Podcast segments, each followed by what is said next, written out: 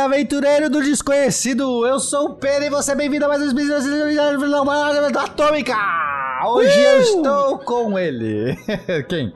Quem será? O computador fotônico quântico Felipe Queiroz. É isso aí, lindinhos, lindinhas, queridos, amados, talvez amados e não amados, uma sobreposição de amor, ouvintes do Speed Notícias. Eu sou o Felipe Queiroz, aquele lindo, querido, amado e tudo mais. E hoje, no dia 14 de maio, vamos falar de computação quântica, Peninha. Sabe por quê? Cientistas chineses constroem um processador quântico milhares de vezes mais rápido que supercomputadores atuais. Speed Notícias.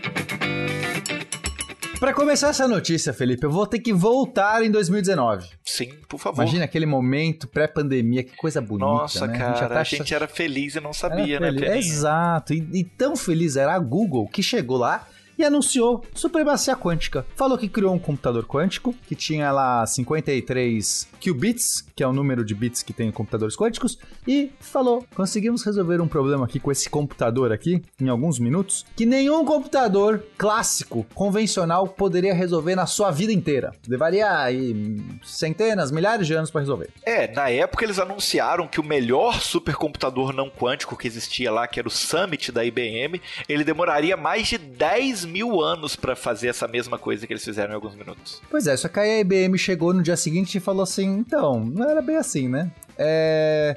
Esse problema aí que vocês resolveram, se a gente tivesse feito direito aqui, um algoritmo mais rápido no nosso computador, só levaria uns dois dias. É isso aí, basicamente isso. De 100 mil anos para dois dias é uma diferença considerável.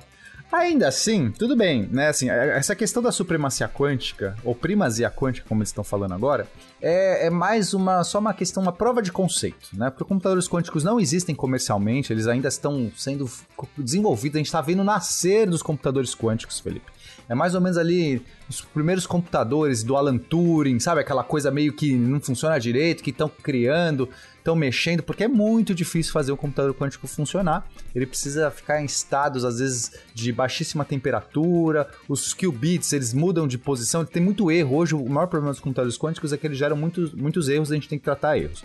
Mas o fato é, se você conseguir resolver um problema usando um computador quântico que nenhum computador convencional poderia em milhares de anos, você pode dizer que você chegou nessa supremacia ou primazia quântica. É uma prova de conceito. Perfeito. Supremacia quântica, só para constar, é um termo muito maneiro, né? Supremacia quântica. Sei lá, eu, eu acho forte. é verdade.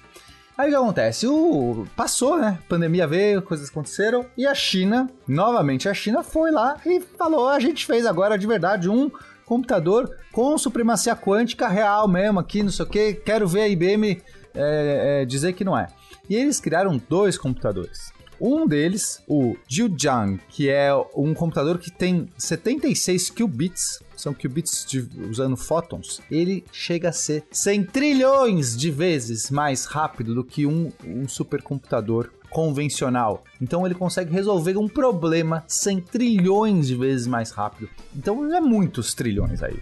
É, esses mesmos, esse mesmo computador já é muitas vezes, milhares de vezes mais rápido que o próprio Sycamore da Google, né? O, o, o tal que, que uh -huh, uh -huh. teria conseguido a supremacia quântica. Esse computador chinês já é muito mais rápido. E eles estão resolvendo um problema, Felipe, que é chamado de amostragem de bósons gaussiana quer, que quer dizer isso? É uma Boa palavra pergunta. confusa. Excelente. Também é, também é forte. Se eu acho que se eu quisesse impor respeito ao ambiente, eu falaria que eu estava calculando uma amostragem de bosas gaussiana, mas eu não faço ideia do que seja.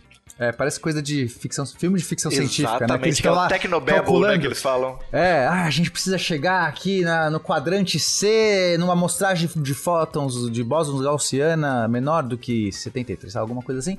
Basicamente é um problema de você resolver números aleatórios que são gerados e, e, como você prever que esses números aleatórios se enquadrem numa certa matriz com uma certa propriedade matemática. São coisas realmente que não importam. Por que eles estão usando isso? É só porque esse é um problemão complicado de você resolver em computadores convencionais. E, e um computador quântico pode resolver esse tipo de problema, e eles estão resolvendo esse problema conseguiram. Então a gente tem dois computadores. Eu falei do primeiro, que é o Jiujiang, e tem o outro, que é o Zhu Chongzi. Falei certo, Felipe? Zhu Chongzi, é isso aí, exatamente. Perfeito. Pronúncia impecável.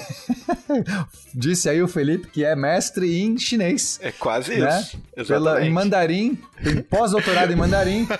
pela... Muito obrigado, Felipe. O que acontece? O Zhu Chongzi, ele é um computador mais é, lerdinho do que o Jiujiang. Jiujiang. Jiujiang. Ah, poxa Porque vida. ele só tem 66 qubits, mas para esse problema ele só usou 56. Então a gente tá falando aqui de 20 qubits a menos do que o outro. Então ele é só 10 milhões de vezes mais rápido que o supercomputador mais rápido do mundo, no, né, o convencional. Perfeito. Mas a coisa boa do Zhu Chongzi é porque ele tem uma precisão muito maior. Ele conseguiu chegar a 97% de precisão, ou seja, é, poucos erros, né? Como ah, eu disse. Sim, é, você falou que o problema maior dos, dos computadores quânticos é a quantidade de erro que pode dar, né? Então, é, esse Zhu Chongzi, ele vence esse problema. Ele né, vence, né? Ele ainda, ele ainda é muito pior do que um computador convencional, porque 97% de acerto não é, não é uma estatística boa quando a gente compara com o nosso computadores que erram um, sei lá, cada trilhões de contas. Então é um trilhão, não sei, estou chutando aqui, mas é muito, né? O erro é muito pequeno. Por quê? Porque é difícil fazer uh, os qubits. Os qubits são, são esses bits quânticos que eles podem ficar em dois em múltiplos estados, uma sobreposição de estados. Enquanto que um bit de um computador convencional só pode estar no estado 0 ou 1, um, um qubit pode ficar no estado de 0, 1 um, ou uma sobreposição de zeros e uns, de uns de 0 e 1, um, e, e é, ele fica numa distribuição, aí ele tá um pouco mais 1, um, um pouco mais 0, de repente ele tá um pouco mais 0, um pouco mais 1, um, ele tem uma, uma nuvem de probabilidade. E aí você ter erros nesses momentos, né? Porque você tem esses qubits, eles ficam nesses estados, de repente qualquer interferência do meio pode gerar um ele acaba indo para outro estado. Ele vira um, por exemplo. Ele deveria estar no estado de superposição, ele acaba tendo um, lá um, um glitchzinho e acaba mudando de estado. Você perde a conta, né? Perfeito, faz sentido. Então, uma das grandes dificuldades é você conseguir fazer contas longas com poucos erros. Ou como tratar os erros. Esse talvez seja hoje o maior desafio dos computadores quânticos. Né? Além do fato de você como fazer o computador quântico numa temperatura ambiente, que é difícil, né? O que, que adianta eu ter um computador quântico só que eu tenho que trabalhar com ele no espaço, na Lua, né? É difícil. É. Ah, é, tem isso, né? Ele precisa de estar em temperaturas quase, quase pró, muito próximas do zero absoluto e em câmara de vácuo, né? É porque quanto mais, é, quanto mais é, negativo, quanto mais fria for a temperatura, menor são as interferências aleatórias que outros átomos, né, podem gerar naquele sistema. Faz sentido? Porque a temperatura o calor nada mais é do que agitação. Então, se eu estou numa temperatura ambiente, eu tenho muitas moléculas ao redor desse meu sisteminha aí, desses meus qubits, que estão agitadas. E elas podem, sem querer, bater e, e dar uma trombada ali, trocar o estado do qubit. Então, se você está no zero praticamente absoluto, no, no vácuo, você não tem nada que pode interferir, é muito pouco. Enfim, desafios ainda muito grandes. A computação quântica ainda precisa evoluir muito, mas a gente está vendo um nascer aqui, Felipe. Então eu acho que essa notícia ela é importante por quê? Porque está mostrando que a gente, para mim, na minha opinião, não é algo só uma uma, uma pequena tentativa, um pequeno é, um sonho do computador quântico. Eu acho que já, a gente já está vendo o caminho ser pavimentado. Falta muito, mas a gente viu a trilha.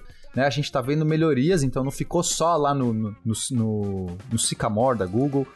Né, a gente está vendo melhorias e cada vez técnicas novas para melhorar, para ter mais acerto. E essa é a principal vantagem. A gente está vendo 97% de acerto num computador quântico. Isso é incrível. Velocidades cada vez mais altas. A tal da supremacia quântica, que antes era questionável pela IBM, acho que agora já tá mais difícil ser questionável, né? É, agora não, não tem mais onde dizer que foi processos errados, né? Eles bateram de muito longe aí o computador da, da Google. Exato, do, da Google e os outros, todos os supercomputadores de hoje, né? Porque os super, supercomputadores de hoje são melhores do que os de 2019, né? Que essa é uma questão, ah, você bateu hoje, mas amanhã eu fiz um outro supercomputador.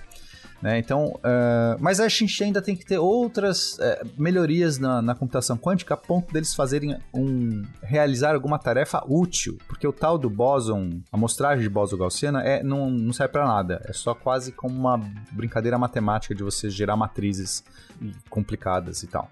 Então, é, né, para a computação quântica se tornar realmente algo para a sociedade, ela tem que ser útil. Sim, sim, perfeito. Né? Mas a, a, a supremacia quântica é um passo, para mim é um passo importante. E tá longe ainda a gente chegar lá, mas eu não sei como, né? Se longe depende muito da velocidade do progresso. Se for exponencial, como eu imagino que é, talvez, sei lá, daqui uns 5, 10 anos. Já sei. pensou, Peninha? Que incrível daqui a 5, 10 anos a gente ter computadores quânticos sendo realmente utilizados aí para é, cálculos, talvez num laboratório na Lua, quem sabe a gente já esteja na Lua daqui a 10 anos Poxa, e tenha um laboratório na Lua rodando computadores quânticos. Por que não? Eu quero esse futuro. Eu Felipe. acho é disruptivo. Um laboratório, um laboratório quântico na Lua, olha que legal. Um motivo para que a gente vá para a Lua é rodar computadores quânticos na Lua, né? Sei lá.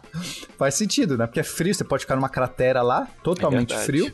E não tem, não tem ar. Atmosfera, ó. Então, legal. pronto, né? Você já resolve dois problemas na cajadada só, numa perfeito, cratera só. Achei perfeito. Então, acho que era essa a notícia. Continue aguardando aí o computador quântico, né? Quem sabe mais uns 5, 10 anos, ou uns 50 anos, não sei. Eu posso estar bem errado. Daqui, daqui 10 anos vocês me cobram, pode ser? É isso, é isso. Daqui a 10 anos a gente volta aqui para poder falar sobre se deu certo ou não as nossas projeções. Mas estou animado, Felipe. É isso que, eu, que importa é que estou animado. É isso, Pena. E lembrando sempre aos nossos queridos e amados ouvintes que, é, além de poder ver os links das notícias aí que a gente comentou lá no post, no deviante.com.br, vocês também podem nos ajudar, ajudar esse podcast, ajudar o SciCast, ajudar todo o Deviante, apoiando o projeto no patronato do SciCast, que pode ser no Patreon, no Padrim e inclusive no PicPay que é a forma mais fácil e rápida de apoiar, inclusive. Certo? E você pode também sugerir pautas pra gente, notícias ou falar com a gente no nosso Twitter, no arroba Penadoxo e no arroba MR Felipe Queiroz. É isso aí, Peninha. Você, então, seu ouvinte lindo, termine aí a sua manhã, tarde ou noite, porque nós nos despedimos agora. Um beijo para todos. Beijo, pessoal. Tchau, tchau.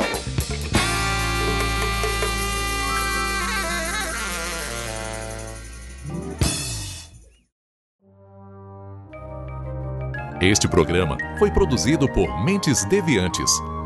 deviante.com.br.